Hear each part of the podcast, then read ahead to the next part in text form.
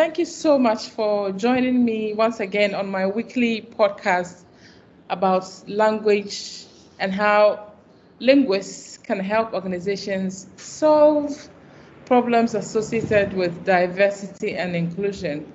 So this morning is a great honor and pleasure to be speaking with Professor Devyani Sharma, who I met during my studies at Queen Mary, and she's been very supportive and helpful through, throughout my journey as a student and now as a consultant. So Devyani, thank you so much once again for agreeing to, to speak with me this morning. And uh, before we kick we, we get into it, I would want you to introduce yourself and tell our listeners who you are, some who have not heard about you, some who have heard and want to know more about what you do. Yes.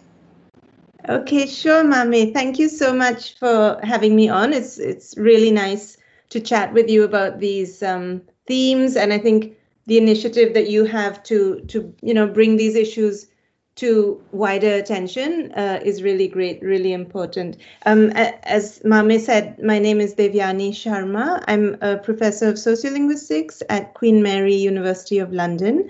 And I do research on um, lots of different kinds of language and cultural contact situations and looking mostly at English dialects and how they develop and change as a result of those social situations. Um, so I'm interested in a lot of different aspects of how people speak, why we vary the way we speak. We have different accents, we speak in different styles in different situations, and all of these very subtle differences in how people speak is what interests me and what, especially what they these slight differences tell us about um, our backgrounds, even our brains, and how we uh, how we process language.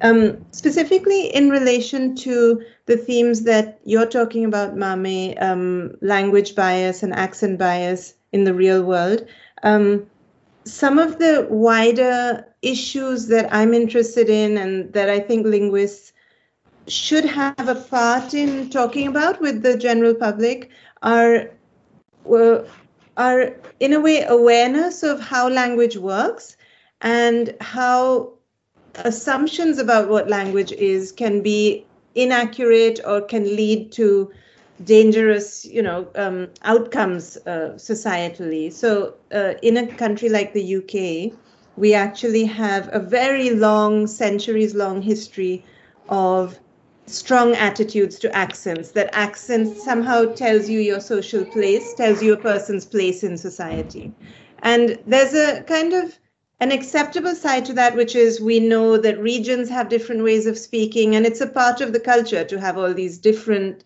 um, sounds and voices. And to a great degree, in the I'll just, just focus on the UK because that's um, I think that's kind of the focus. But if, yeah. if you talk about other situations, we can. But in the UK, I think to a great extent, it's a positive part of the culture. You know, people like to hear differences and they like to know a lot about. Um, the accents of regions they're from or other other regions.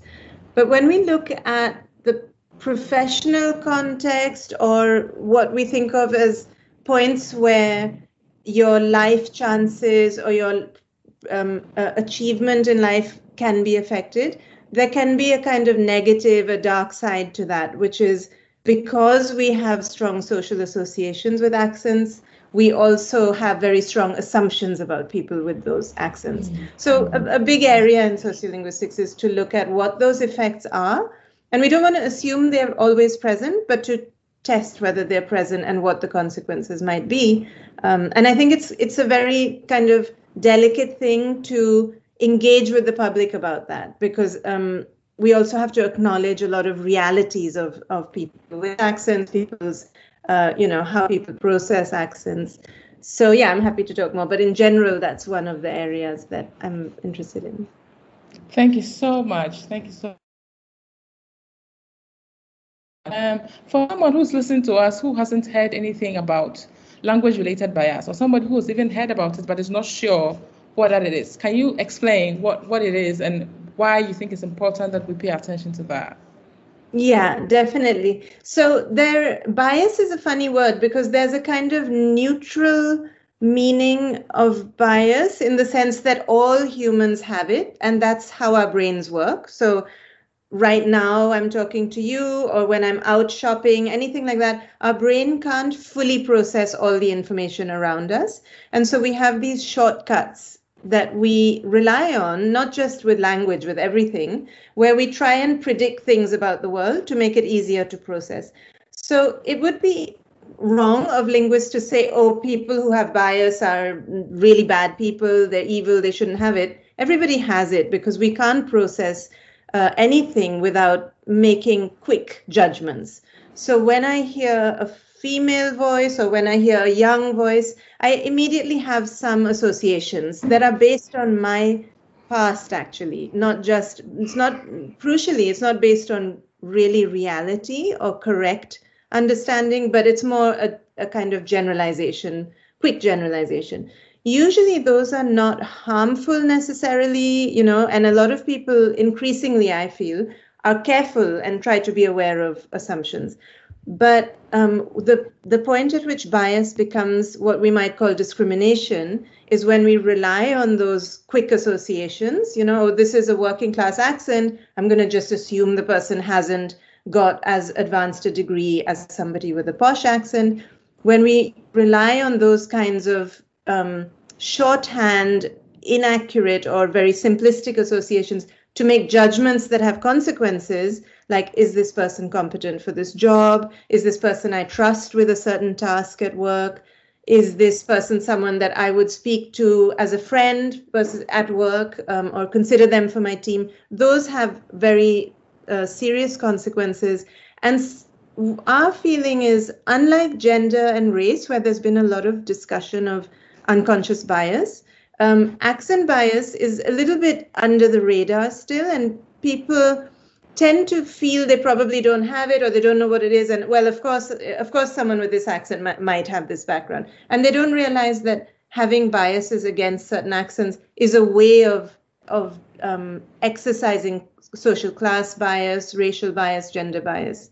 So yeah so there's a bit of awareness raising to be done there where um, and and we try very hard to say we're not saying you shouldn't have associations because that makes people very um, uncomfortable and very stressed because actually you can't you know if you try to not have associations with what you hear it's impossible.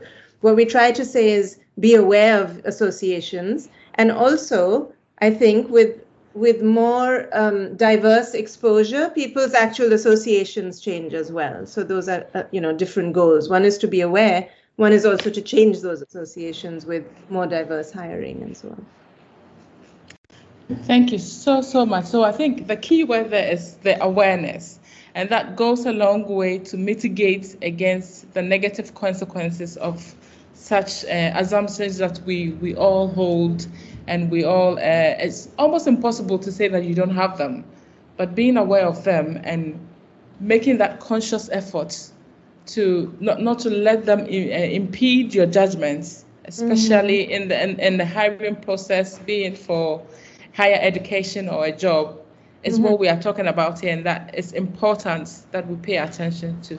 So thank you so much once again for those pointers.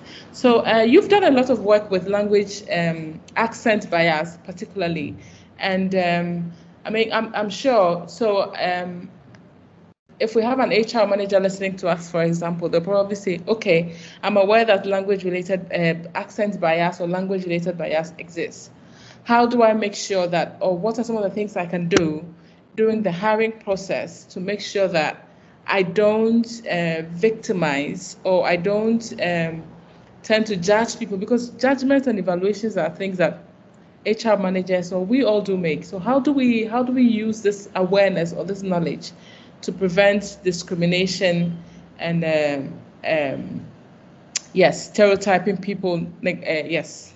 Mm-hmm. Yeah. Um, so yes, uh, we, along with uh, some colleagues, so Professor Erez Levon was the lead on this project, and um, some other colleagues. We had quite an extensive research project on accent bias in the UK. If people are interested, if they Google accent bias Britain, they'll see a lot of detail about what I'm talking about now. And one of the goals was exactly as you say, to um, to check what kinds of accent preferences are out there in the UK. It hadn't been uh, done in a systematic way for a long time.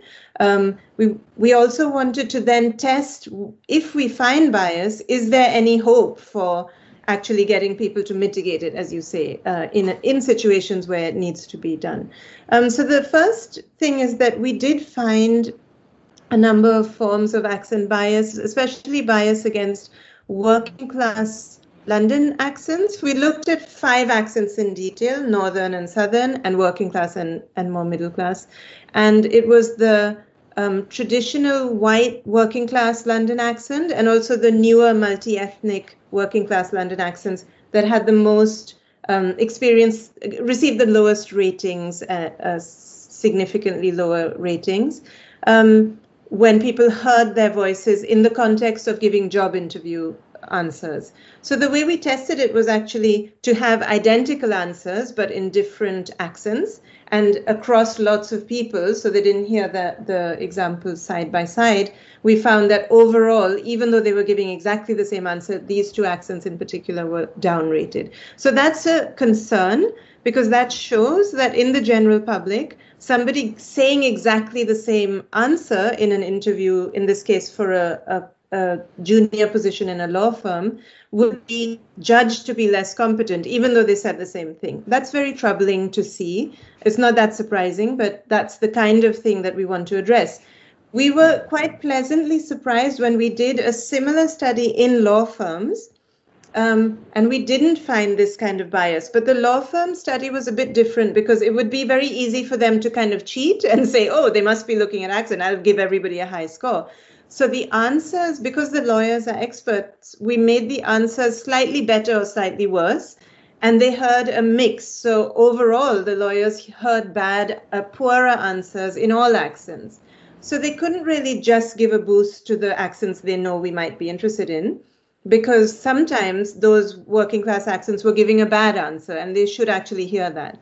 And the lawyers were extremely good at they the they showed no significant effects of bias against anything. In fact, the only possible slightly lower rating was for the standard received pronunciation accent. It was almost a bit like they expected more of those speakers and they had a higher bar for them.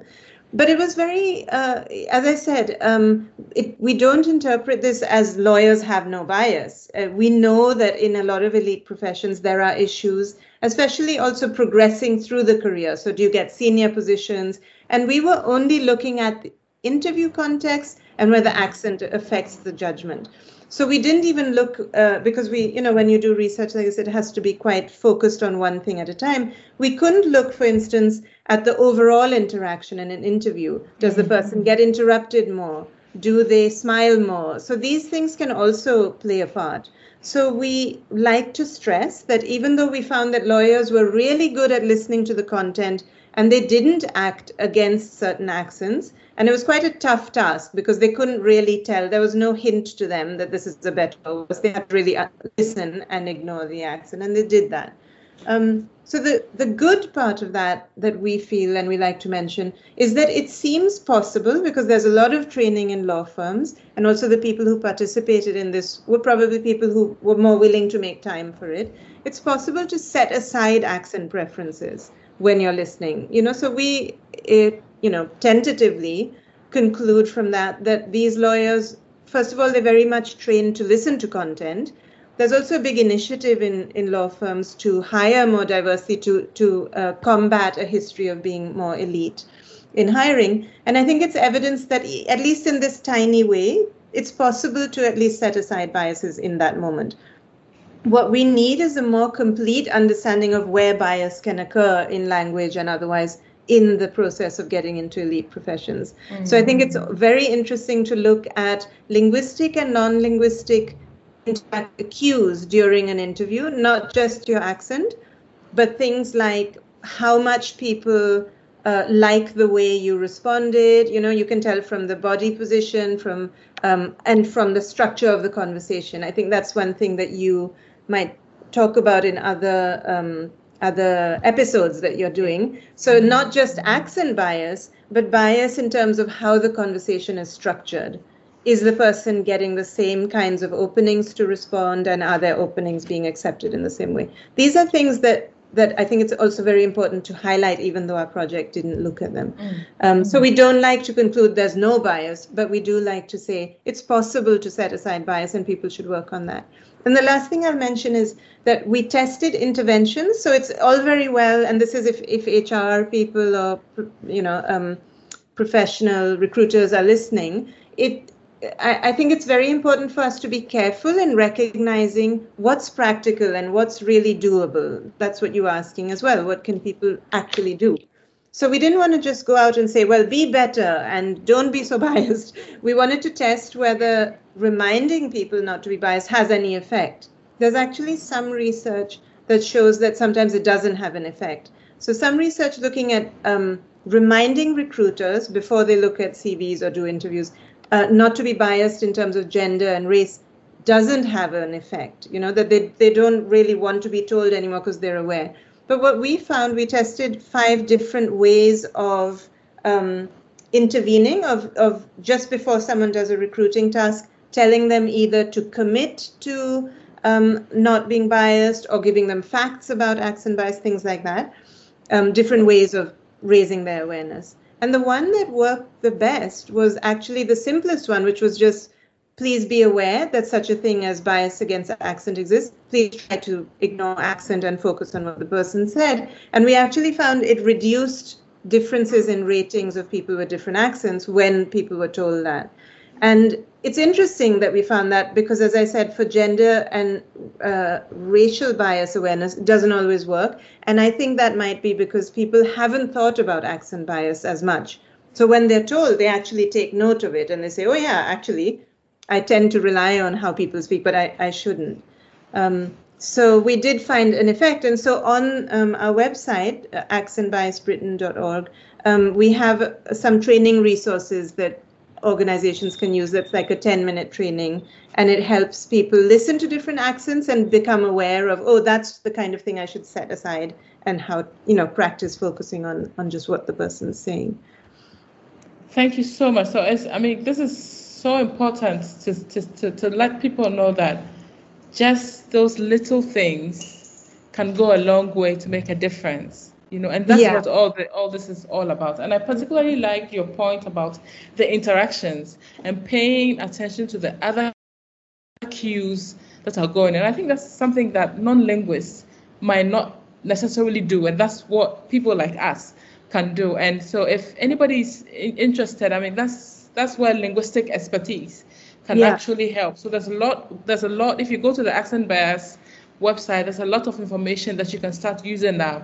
But if you want more details on how you can actually improve and see more systematic change, then you would want to hire somebody who's actually going to look at the interactions and say, look, at this point, this is what, what is going on. That's that's a possible uh, indication that there's some sort of bias going on. Then these are things that we, we are not trained to, to look at. You yeah, know, so. I, I, totally agree. You know, uh, um, when we do the kind of project we did, we just go out and do a survey, and we uh, we did go into law firms, but just to get them to do our experiments. And what you're describing is um, somebody so you know a lot of firms say this is recorded for quality purposes you know these kinds of um, and exactly. you have to ask yourself how do you check the quality exactly. of those recordings and one of the things is to have an expert and uh, linguists do this and the, the linguists who've worked with the with the police on their interviewing techniques and things like that and so firms should also just be aware that those resources are available where you can hire someone to actually, in much more detail, not just looking at accent, as you say, go through what's the structure of conversations that happen with people who, who call on a call center line or who call or apply, do a phone interview. And um, yeah, is there a structure of conversation that's working against certain people with nobody realizing, neither the applicant nor the interviewer is realizing there's a little bit of more positive signals to certain kinds of interviewees and and they're not aware of it exactly but you know I'm excited about the positivity or the positive outcome of you. I'm equally concerned that someone like me, who doesn't even have a British accent, so if, if someone who has a British accent is being discriminated against, how much more me who doesn't have a British accent? You know, so I know. That, you know, there's a lot more work on this in the US. There's surprisingly less in the UK, even though the UK cares a lot about accent.